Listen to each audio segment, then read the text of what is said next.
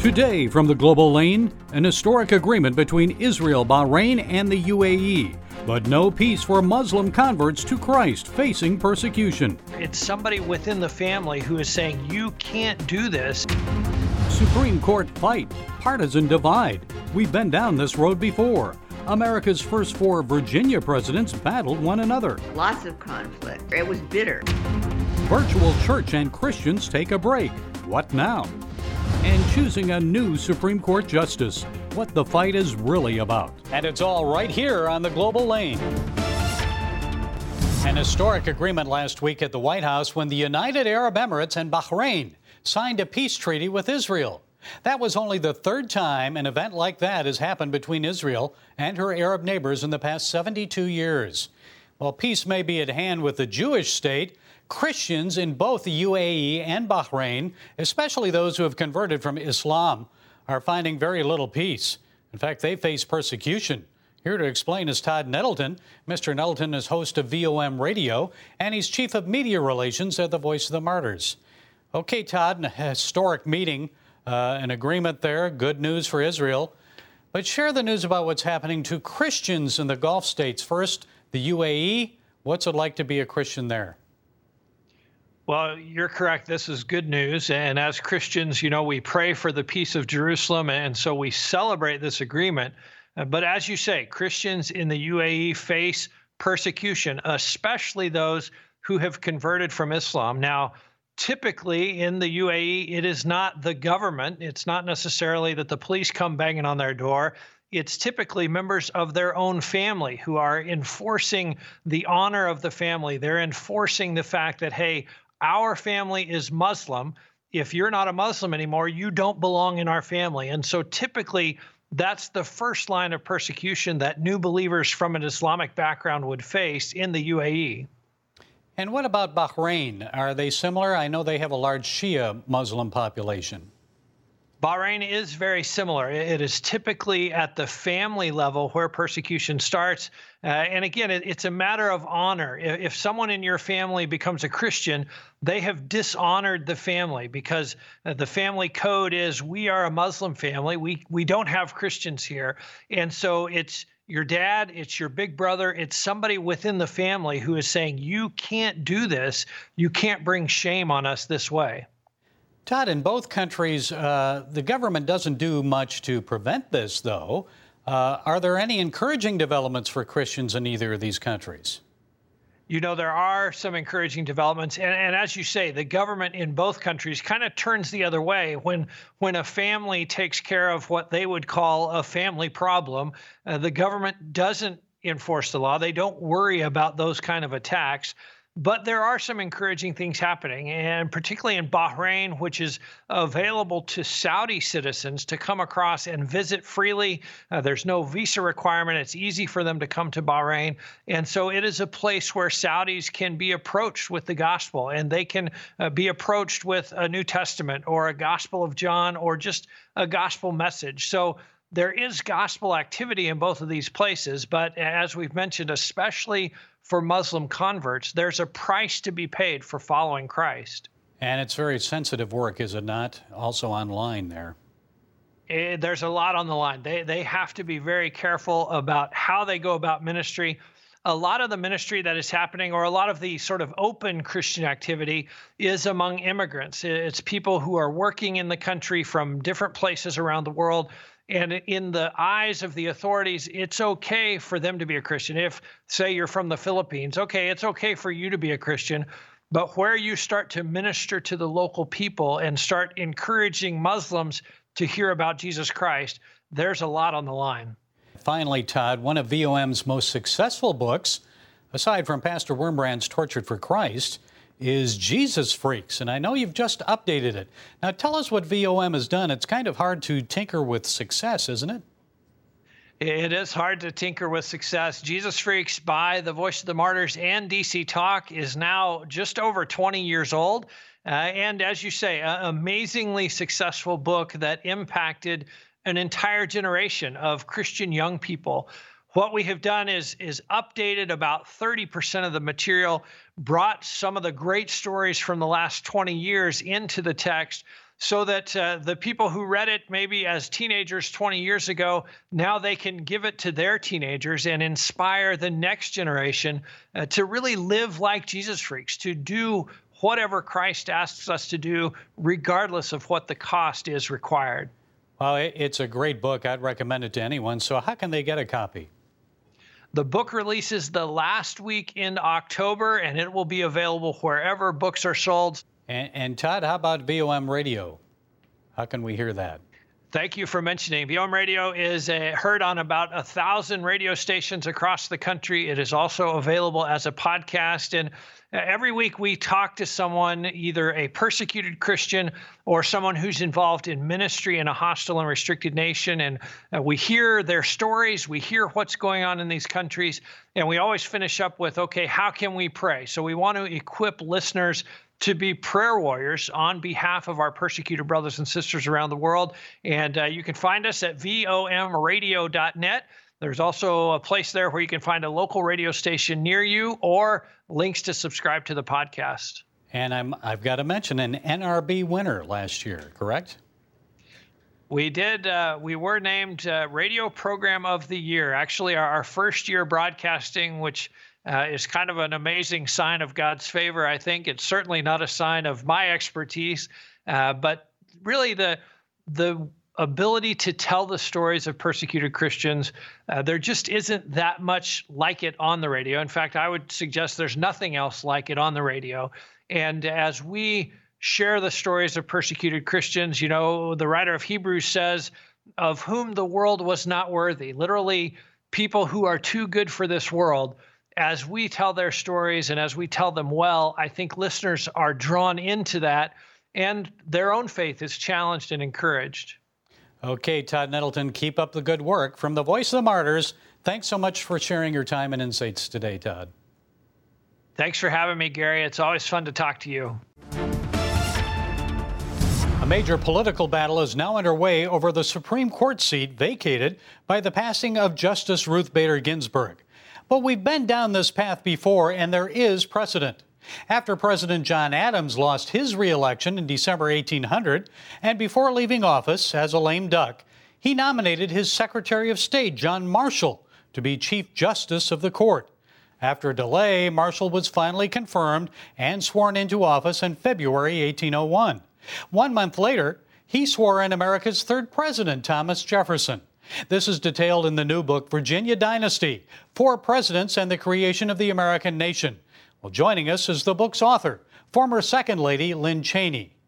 Mrs. Cheney, it's a pleasure to have you with us. I read your book. I must say, as a student of American history, it's the first time the stories of these four Virginian presidents are told and their relationship detailed together in one book.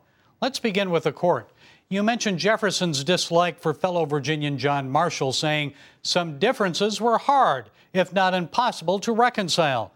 That sounds a bit like the battle we're now in over a new Supreme Court justice. Now, you're a historian. This is nothing new, right? You mean the kind of conflict that we're experiencing now? And no, um, there were lots of fights between these four men and these four men and others, uh, lots of conflict. I wonder, it was bitter and it was reflected in the newspapers, which were the media of the day. Jefferson once said he was so angry with newspapers. He said, you know, maybe I could get along with them if they would just create a separate section for lies. He was so angry. Um, but in any case, angry as he was and vicious as the press was, you didn't have social media giving it a big megaphone that uh, spread it everywhere all the time. So yes, it was the same, but I think the effect of uh, of having uh, social media has made it different. And long before President Trump, Thomas Jefferson complained about the quote engulfing power of the courts. Tell us about that. What was Jefferson's concern? Well, he thought that the courts were uh, overreaching. Does that sound a little familiar?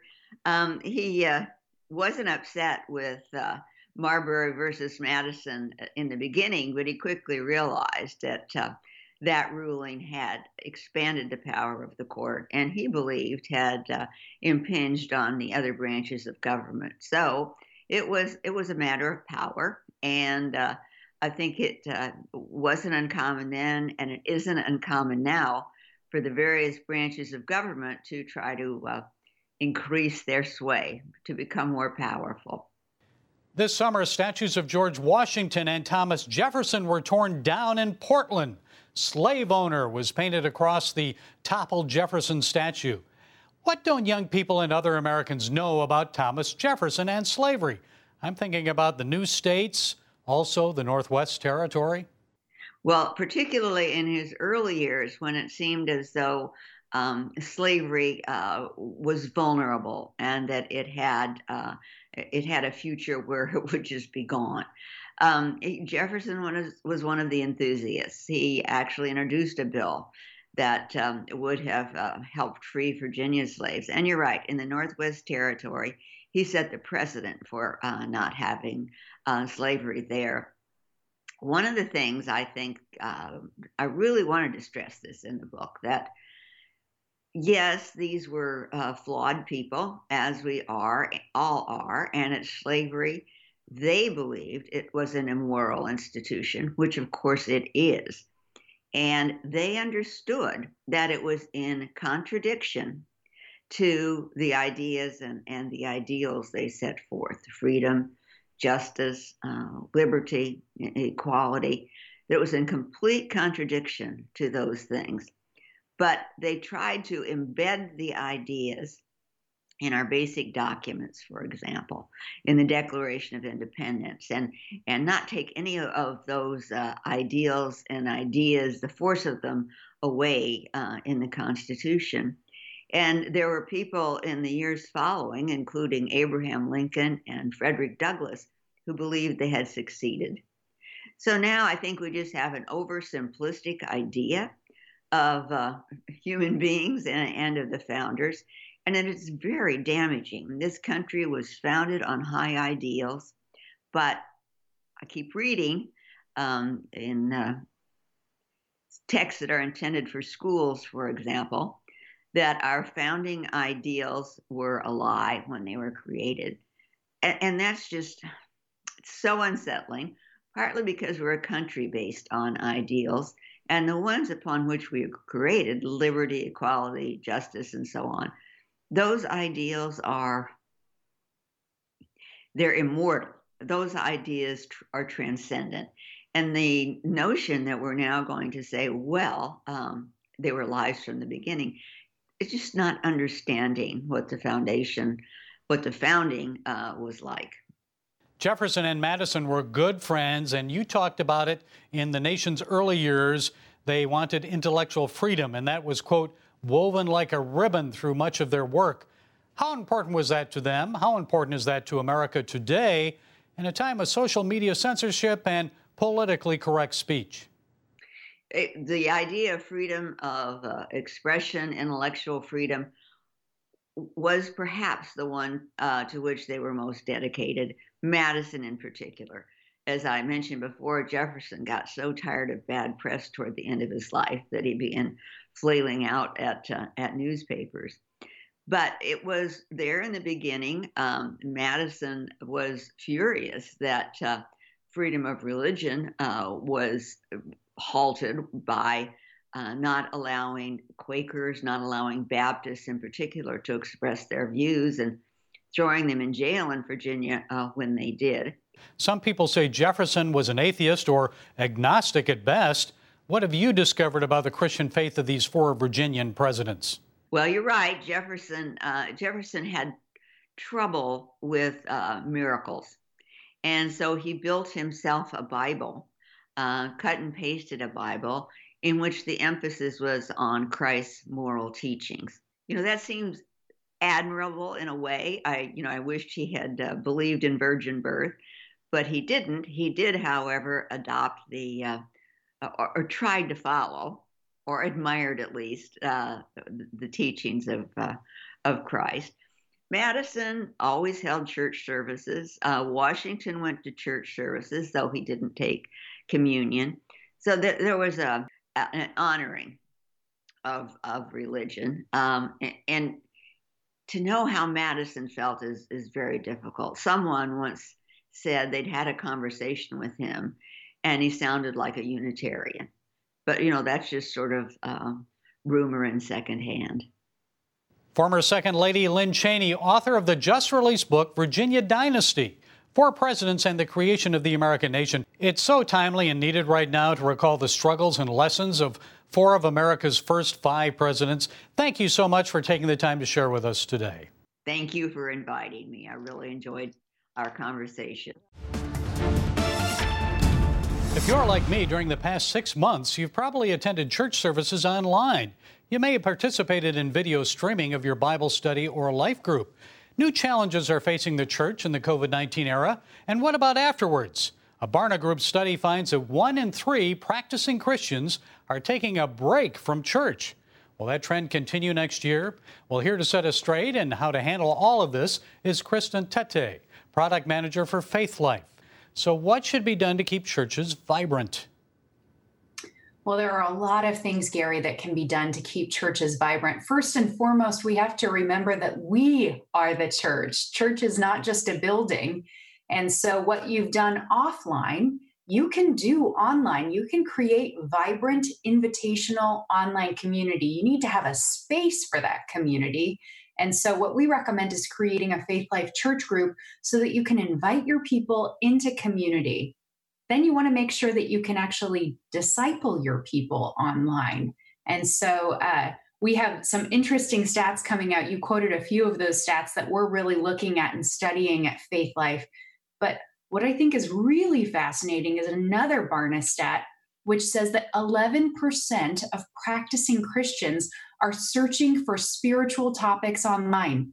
Don't leave discipleship to a search engine. Make sure that you, as the church, are positioned to lead people through their spiritual questions. You got to have that place online to lead them through those questions. Yes, I'm thinking maybe Gen Xers are probably more in tune with that. So I'm sure some churches just aren't equipped, though, to do digital streaming. They don't have, they think they need all these expensive cameras and lighting. So what can they do?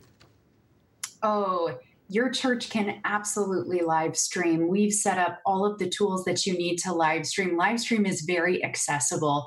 Uh, our company, Faithlife, is happy to teach you how to live stream. We've been doing free uh, training webinars all throughout COVID 19. In fact, our entire team shifted back in March. We all went home just like everybody else and started working from home and started doing webinars around the clock just to teach you how to use technology. Another factor is for many churches, people just aren't in the pews. They're not giving, or giving is reduced because of COVID 19. How do they survive that? What is Faithlife advising?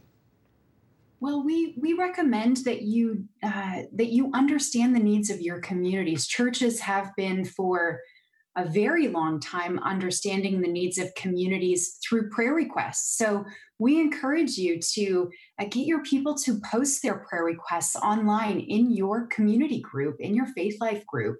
Uh, and also, of course, through text messaging. I mean, stay connected with your community uh, in all of the ways that you normally would, um, but add that added layer of p- asking them to post prayer requests so that you can understand the need. But then you need to actually respond to that. So you can set up a time limited fund to meet needs. Uh, a lot of churches right now we're seeing set up COVID 19 relief funds. You can do that through Faithlife Giving, but your people need a place online in order to respond. So make sure that you set the stage and then invite them to it. Now, now how about digital church uh, and the effect on salvations? The number of people actually making commitments to Christ, also their discipleship. Uh, that's a challenge, I guess, digitally. Well, digital discipleship is not a lot different from physical discipleship. Uh, we are the church. And so, walking people through this season, I mean,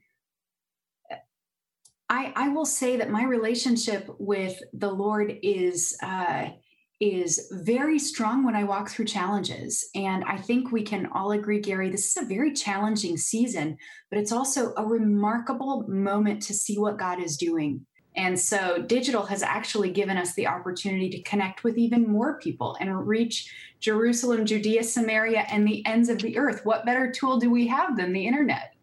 And some people may find it easier to actually share their faith uh, online than they would in person. Okay, Kristen Tete of Faithlife, thanks for setting us straight today. Absolutely. Thank you for having me. So, President Trump and the Republicans are moving forward with a Supreme Court replacement for the late Ruth Bader Ginsburg. Are you ready for a rough ride? It may be one of the biggest political fights the country has ever experienced. But to me, it's really a spiritual battle. You see, life is at the heart of this battle. First, when Democrats opposed Justice Brett Kavanaugh, and now with the latest court appointee. Judge Amy Coney Barrett is certainly an example of someone who advocates life in America. Instead of choosing an abortion, ACB, that's what I call her, not to be confused with AOC, Judge Barrett chose to give birth to a Down syndrome child. She has also adopted two children from Haiti. What a stellar example for us all. An American judge who actually values children and life and walks the walk. Mrs. Barrett is motivated by her Catholic faith. And because of that, she came under fire from Senator Dianne Feinstein during her U.S. Court of Appeals confirmation hearing in 2017. The dogma lives loudly within you. And that's of concern when you come to big issues. It's never appropriate for a judge to impose that judge's personal convictions, whether they derive from faith or anywhere else, on the law. Ooh, the dogma lives loudly in you. What does that remind you of? The force is strong in you, young Skywalker. We can't possibly have that on the court. Folks, we need to pray for this Supreme Court battle and our nation at this crucial time. We sure need a turnaround and a touch from God. Join me and countless other Americans as we pray for our nation. Watch The Return live on CBN News. Tune in Friday, September 25th from 6 to 9 p.m. Eastern Time and Saturday, September 26th on the CBN News Channel, CBNNews.com, and all of our digital platforms. Well, that's it today from the Global Lane. Be sure to follow us on Facebook, SoundCloud, iTunes, YouTube, Parler, and Twitter. And until next time, be blessed.